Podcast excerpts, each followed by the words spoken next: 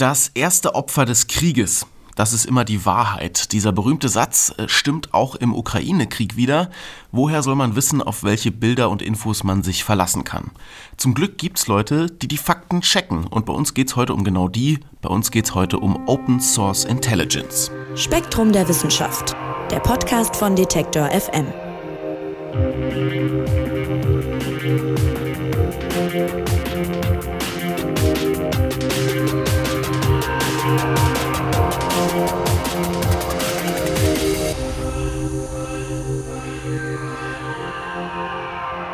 Ja, noch nie war ein Krieg, glaube ich, so medial wie der Ukraine-Krieg. Also uns erreichen ja ständig Bilder und Infos von russischer wie von ukrainischer Seite. Smartphones und Internet machen es möglich. Aber was davon ist jetzt Propaganda, was ist Lüge und wo liegt die Wahrheit? Das ist wichtig zu wissen, aber eben nicht leicht rauszufinden, gerade dann, wenn es um Regionen geht, wo kaum noch Journalistinnen und Journalisten Zugang haben. Und im aktuellen Spektrum-Magazin geht es deshalb um die sogenannte Open Source Intelligence und um Werkzeuge, mit denen sich Informationen überprüfen lassen. Und Redakteurin Manon Bischoff, die hat den Artikel dazu geschrieben. Hallo Manon. Hallo. Manon, Open Source Intelligence, was ist denn das eigentlich? Der Begriff ist nämlich widersprüchlich, schreibst du. Ja, genau, weil Open Source, das bezieht sich ja auf alles, was frei zugänglich ist, also worauf jeder Bürger im Prinzip äh, einen Blick werfen kann, ohne irgendwie eine besondere Qualifikation aufweisen zu müssen oder ähm, einen besonderen Zugang dazu zu haben. Während äh, Intelligence ja aus der Welt der Geheimdienste stammt und ja, mit Geheimdienstarbeit wirklich zu tun hat. Also wo man zum Beispiel geheime Dokumente austauscht oder eben äh, ja, sich mit jemandem, mit einem Whistleblower trifft, der einem was erzählt. Also genau eben das Gegenteil, Informationen, die ja klassifiziert ist oder in die man halt keinen Einblick hat als Normalo. Okay, also das heißt, es ist im Endeffekt, wenn Otto Normalverbraucher Geheimdienstarbeit machen, so ein bisschen. Im Prinzip ja. Und also auch Journalisten können im Prinzip ähm, OSINT betreiben. Das heißt, die schreiben Artikel und alle Informationen, die sie haben, stammen aus Quellen, die jeder einsehen kann. Also das ist ja auch im Wissenschaftsjournalismus gar nicht unbedingt ungewöhnlich. Also oft schreiben wir ja unsere Artikel, die auf äh, Fachpublikationen beruhen, die sich im Prinzip jeder anschauen kann. Gut, manche muss man bezahlen, sage ich mal, aber im Prinzip hätte jeder einen Zugang dazu und kann nachprüfen, ob das stimmt, was man geschrieben hat. Und das ja. ist bei OSINT eben auch so, nur halt auch bei Themen, die eben Krieg, Kriegsverbrechen oder sowas betreffen. Und das ist halt neu, weil sonst hat man sich oft auf Zeugenaussagen oder so verlassen müssen und halt darauf vertrauen müssen, dass der Reporter seine Arbeit richtig gemacht hat. Ja, du sagst gerade OSINT, also, also die Abkürzung für Open Source äh, Intelligence. Und man kann sich viele Informationen zusammensuchen und die dann eben abgleichen. Das ist im Grunde was, was äh, da passiert. Und dass das überhaupt in so großem Ausmaß möglich ist, das ist ja noch gar nicht so lange so. Angefangen hat das, schreibst du, während des arabischen Frühlings, also so ungefähr na, 2011, also vor gut zehn Jahren. Warum denn gerade da? Ja, weil damals hat es angefangen, dass Menschen eben vermehrt Zugang zum Internet haben und auch jeder ein Smartphone bei sich hat und dadurch im Prinzip Dinge aufnehmen kann, die um ihn herum passieren und es dann veröffentlichen und mit der Öffentlichkeit teilen kann. Und der arabische Frühling war eben maßgeblich dafür verantwortlich. Der hat sich ja so rasant ausgebreitet, eben über die sozialen Medien und weil die Leute dort ähm, eben auf Ungerechtigkeiten aufmerksam gemacht haben. Und jeder konnte von seinem Computer aus im Prinzip beobachten, was gerade in den Ländern vor sich ging. Also um das mal konkret zu machen, ich höre was über eine Demonstration, da gab es vielleicht Verletzte oder Tote zum Beispiel, weiß aber nicht, weil ich nicht vor Ort bin, was davon stimmt und dann gucke ich mir Videos an, zum Beispiel Handyvideos und so weiter und überprüfe anhand derer, keine Ahnung, kann man ja tausend Sachen abgleichen, den Standort, die Uhrzeit, ja, nach irgendwie, wie die Sonne gerade steht oder ob es hell oder dunkel ist oder so. Sowas wird im Grunde gemacht. Genau, ja, weil nur weil man jetzt irgendeine Aufnahme sieht, heißt es ja nicht, dass die wirklich von dort stammt, wo es auch behauptet wurde. Und man kann dann halt eben sich Merkmale in der Umgebung anschauen, wie du ja gesagt hast, oder halt auch eben, ob ähm, die Tageszeit also ungefähr zu dem passt, was auch angegeben wird. Genau, also so, so kann man damit anfangen, das zu prüfen, ob das eben eine wahre, authentische Aufnahme ist oder eben nicht. Und in den letzten Jahren hat sich jetzt Open Source Intelligence extrem professionalisiert. Und damit hat vor allem der Journalist Elliot Higgins zu tun. Der hat nämlich das Netzwerk Bellingcat vorangetrieben. Das kennen vielleicht einige. Da werden am laufenden Band Fakten aus aller Welt überprüft im Grunde, ne? Genau, ja. Und die werden auch doppelt geprüft bei denen. Also zum Beispiel, wenn jetzt eine Person hier Recherchen betreibt, dann gibt es noch eine andere Person, die nochmal drüber schaut, zum Beispiel, ob das alles so passt. Und äh, genau, die haben das eben wirklich professionalisiert. Ja, und jetzt lass uns vielleicht mal ein bisschen konkret werden. Es ist wirklich beeindruckend, was du alles auflistest, äh, was sich schon so aus frei zugänglichen Informationen hat herausfinden lassen. Ja, also da gibt es ein paar ganz prominente Beispiele, die du, die du auch im Artikel besprichst. Ja, genau. Also die waren an sehr vielen Recherchen beteiligt. Also das ist jetzt nur eine kleine Auswahl, aber an sehr großen Durchbrüchen, sage ich mal, die sie gemacht haben. Zum Beispiel, als die Passagiermaschine MH17 abgeschossen wurde über der Ukraine im Jahr 2014 war das, glaube ich. Da war ja die Frage, wer jetzt äh, eben diese Passagiermaschine abgeschossen hat, ob das die pro-ukrainischen Kräfte waren oder ob das eben die Separatisten damals waren. Und Bellingcat, also die konnten den Weg von der Flugabwehrrakete nachzeichnen, quasi anhand von Aufnahmen, die sie im Internet gefunden haben. Äh, von ganz verschiedenen Quellen. Und indem sie die Uhrzeiten getrackt haben, dann noch bestimmt haben, an welchem Ort das dann jeweils diese Flugabwehrrakete war und wann eben diese eine Flugabwehrrakete gefehlt hat, konnten sie wirklich nachvollziehen, dass eben die Waffe von Russland in die Separatistengebiete gebracht wurde und dort abgeschossen wurde. Und konnten damit halt im Prinzip zeigen, dass äh, Russland offenbar die Waffen an die Separatisten geliefert hat in der Ukraine. Ja. Und dann gab es noch mehr Fälle. Also sie konnten auch nachweisen, als Sergei und Julia Skripal in England mit Novichok vergiftet wurden und zwei Personen identifiziert wurden, die offenbar daran beteiligt waren, konnten sie diese identifizieren und zeigen, dass es zwei Geheimdienstoffiziere aus Russland sind. Dann haben sie auch Giftgasattacken in Syrien ähm, offengelegt oder halt noch weitere Beweise dazu geliefert, äh, dass es auch wirklich sich um Giftgas gehandelt hat. Und jetzt ganz kürzlich auch ein Fall, hat Bellingcat auch äh, mit Beweise liefern können, dass eben Roman Abramowitsch und andere Vertreter, die bei den Friedensgesprächen oder ja bei den Gesprächen, sagen wir lieber mal bei den Verhandlungen zwischen äh, der Ukraine und Russland, äh, dass die eben da leicht vergiftet wurden. Also die hatten alle Vergiftungserscheinungen. Ähm, sind jetzt äh, zum Glück keiner verstorben und nichts Schlimmeres passiert, aber ja genau, dass da halt scheinbar auch irgendwas passiert ist. Und Open Source Intelligence funktioniert jetzt aber nicht nur in Kriegen oder bewaffneten Konflikten. Äh, da gibt es noch ein paar andere prominente Beispiele, wo ich es auch zum Beispiel noch gar nicht äh, mitbekommen hatte, dass es da solche Recherchen gab. Zum Beispiel beim Sturm aufs Kapitol in den USA oder auch jetzt äh, während der Corona-Pandemie.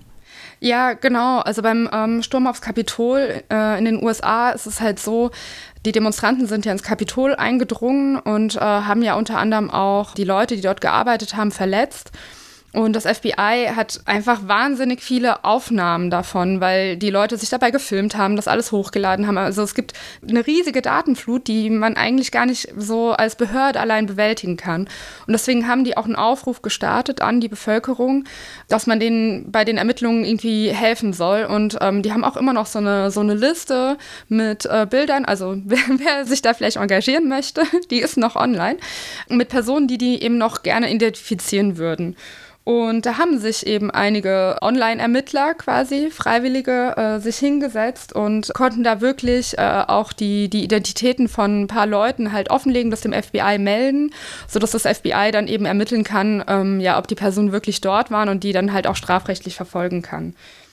Und was die Corona-Pandemie angeht, auch dort gab es ja sehr viele Falschinformationen, die kursiert sind. Und ein Beispiel, wo auch Bellingcat beteiligt war, ist, das war ganz am Anfang der Pandemie, als noch nicht klar war, welche Auswirkungen alles haben würde und viele Leute auch angefangen haben zu hamstern und man irgendwie Angst hatte, dass es eine Lebensmittelknappheit gibt. Oder Klopapier. Ja, oder Klopapier, genau. Und die Regierung hat ja versucht, die Bevölkerung damals irgendwie zu beruhigen und zu sagen, dass es eben keinen Notstand geben wird, damit eben dieser Sturm auf die Supermärkte eben ausbleibt. Und ähm, auf TikTok ging scheinbar so ein Video viral, äh, wo man gesehen hat, wie eine riesige Menschenmenge einen Aldi-Markt belagert. Und da stand dabei, die Aufnahme stamme eben gerade aus dieser Zeit, aus eben äh, Februar, März 2020. und dass es eben in, äh, von einem Aldi in Haarlem in der ähm, niederländischen Stadt eben stattgefunden hätte. Und als man das eben geprüft hat und sich dieses Video angeschaut hat, also man hat Ausschnitte aus diesem Video, Screenshots im Prinzip genommen und in eine uh, Reverse Image Search damit durchgeführt. Das heißt, im Prinzip ist es so, als würde man auf Google suchen, nur halt eben nicht mit einem Schlagwort, sondern mit einem Bild. Und Google guckt, ob es ähnliche Aufnahmen gibt. Und tatsächlich konnte man dann diese Aufnahmen auch finden und hat halt gesehen, dass auf YouTube schon 2011 dieses Video hochgeladen wurde und dass es sich dabei nicht um Aldi in Niederlanden gehandelt hat, sondern eben es ein Aldi-Ausverkauf in Kiel war.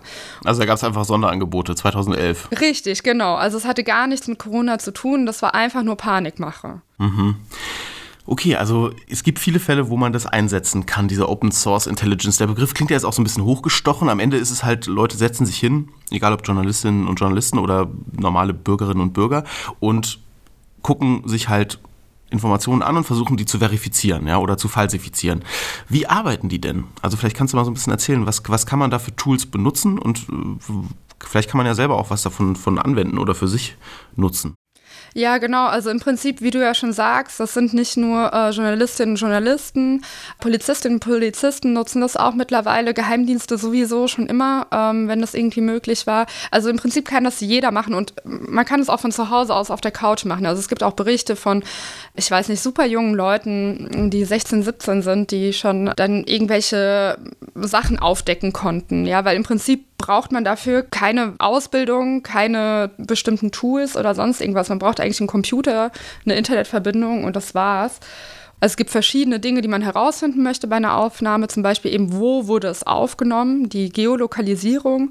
Und da kann man äh, Google Maps benutzen als einfachstes erstmal. Zum Beispiel, man schaut sich eben eine Aufnahme an, guckt, was sind da so die Merkmale landschaftlich oder vom Stadtbild her. Sehe ich eine Kirche, die irgendwie besonders ist oder ist da vielleicht eine Brücke im Hintergrund? Und dann kann man sich auf Google Maps irgendwie anschauen, ob man was findet, was dem ähnlich sieht. Man kann auf Straßenschilder achten, äh, man kann Datenbanken heranziehen, zum Beispiel wenn man eine Autobahnbrücke sieht. Es gibt Datenbanken mit Autobahnbrücken, mit denen man das abgleichen kann. Also im Prinzip ist da der Kreativität sind da keine Grenzen gesetzt. Man kann Satellitenbilder benutzen. Ja, also dann gibt es noch Programme, die kalkulieren können, je nachdem, wie die Schatten fallen und wie lang die sind, wie viel Uhr es dann war, also wie der Sonnenstand an diesem bestimmten Ort ist. Also gibt es sehr viele Methoden, die sehr ausgefeilt sind, mit denen man mittlerweile sehr gut arbeiten kann. Und es kann auch jedermann von zu Hause. Okay, und die Hoffnung hinter all dem ist ja, dass dieses Fact-Checken wirklich richtig was verändern kann. Also äh, in deinem Artikel steht der schöne Satz, ich glaube, der ist von Elliot Higgins gewesen, die Geschichte schreibt künftig nicht mehr nur der Gewinner. Also man hofft wirklich, dass zum Beispiel Kriegsverbrechen, aber eben auch andere, andere Verbrechen besser verfolgt werden können. Wie realistisch ist das denn? Also geht das? Kann, kann die Strafverfolgung da wirklich anknüpfen? Ja, mittlerweile immer mehr und äh, das ist eine sehr positive Entwicklung. Also das FBI zum Beispiel hat tatsächlich aufgrund von Open-Source-Recherchen auch schon Leute verurteilt, die bei dem Sturm am Kapitol zum Beispiel mit dabei waren. Dann gab es 2017 einen Haftbefehl vom Internationalen Strafgerichtshof gegen einen libyschen Militär. Und der Haftbefehl hat auch nur auf Beweisen beruht, die eben über öffentlich zugängliches Material da war, also auch ohne Zeugenaussage. Und auch 2021 in Koblenz wurden da Geheimdienstmitarbeiter aus Syrien, also ehemalige, äh, wegen der Folter schuldig gesprochen. Und auch da hat ein Großteil der Beweislage eben auf solchen öffentlich zugänglichen Material beruht. Also es passiert schon was, es passiert noch relativ wenig, aber es ist schon, es, es wird immer akzeptierter. Und ähm, aber eine wichtige Sache ist, wenn jetzt Leute daran beteiligt sind und das auch ungeschulte Menschen dann machen, man muss ja die Beweise auch ordentlich sichern, man muss den Datenschutz befolgen, gerade in Europa. Man muss auch aufpassen, dass man nicht andere Leute gefährdet durch seine Arbeit, also äh, bewusst oder unbewusst, indem man zum Beispiel eine vermutete Identität preisgibt und man nicht mal weiß, ob das die Person ist. Und selbst wenn es die Person ist, sollte man das wahrscheinlich nur der Strafverfolgungsbehörde irgendwie mitteilen dann auch, wenn man jetzt zum Beispiel nachprüfen will, ob eine Aufnahme wirklich an dem Ort geschehen ist, also eine Geolokalisation durchführt und dadurch halt eben den Standort von der Person preisgibt und nicht darüber nachdenkt, dass das vielleicht auch nachteilig sein kann in dem Moment. Also deswegen ist es gut, so eine Art Richtlinie zu haben, wie man solche Arbeit durchführt, wie man die Beweise sichert, die man findet, um die dann eben auch einer Strafverfolgungsbehörde übermitteln zu können und die auch so zu übermitteln, dass eine Strafverfolgungsbehörde auch nachvollziehen kann, was da passiert ist. Also da ist ja eben auch, ähm, man muss halt gut dokumentieren, was man getan hat. Und dafür gibt es mittlerweile Richtlinien, die herausgegeben wurden äh, von der Universität in Berkeley, von der University of California.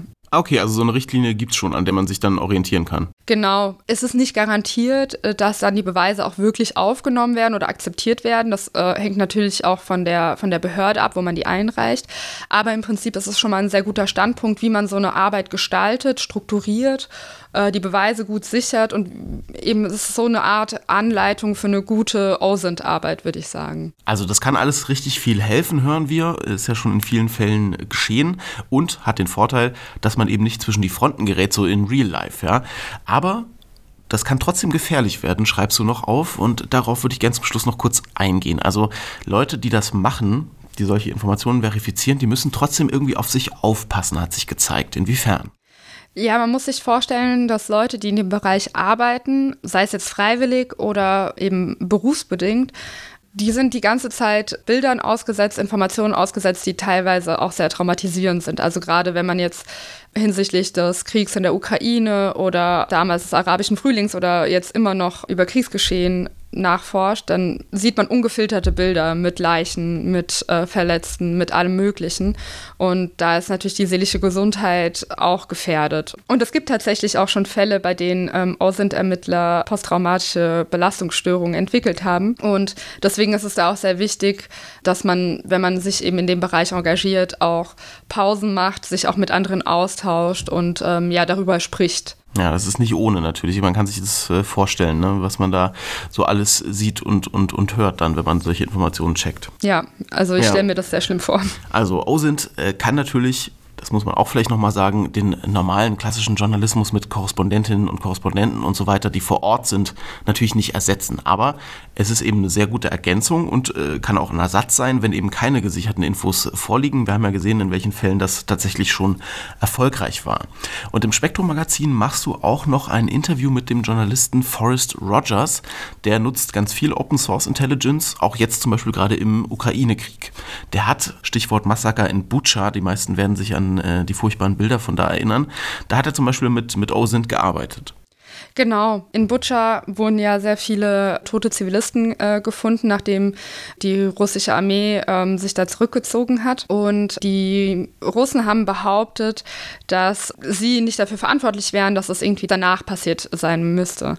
Aber wie Drohnenaufnahmen gezeigt haben, die eben wirklich, also Bilder, die aufgenommen wurden, als die russischen Besatzer noch dort waren, zeigen, dass auch da schon Leichen vor Ort waren. Also das deutet natürlich sehr stark darauf hin, dass eben äh, ja, die russischen Militärs dafür verantwortlich sind. Ja, und an der Aufdeckung war Forrest Rogers eben beteiligt, deswegen ist das Interview sehr spannend. Und das ganze Interview, das gibt es eben im aktuellen Spektrum-Magazin, könnt ihr da nachlesen und auch den Artikel, über den wir jetzt hier gerade gesprochen haben. Das Heft gibt es jetzt im Handel und online auf spektrum.de zu kaufen.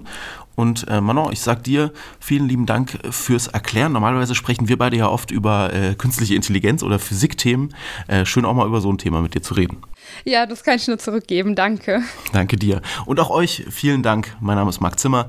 Nächste Woche gibt es eine neue Folge und bis dahin sage ich Tschüss und macht's gut. Spektrum der Wissenschaft, der Podcast von Detektor FM.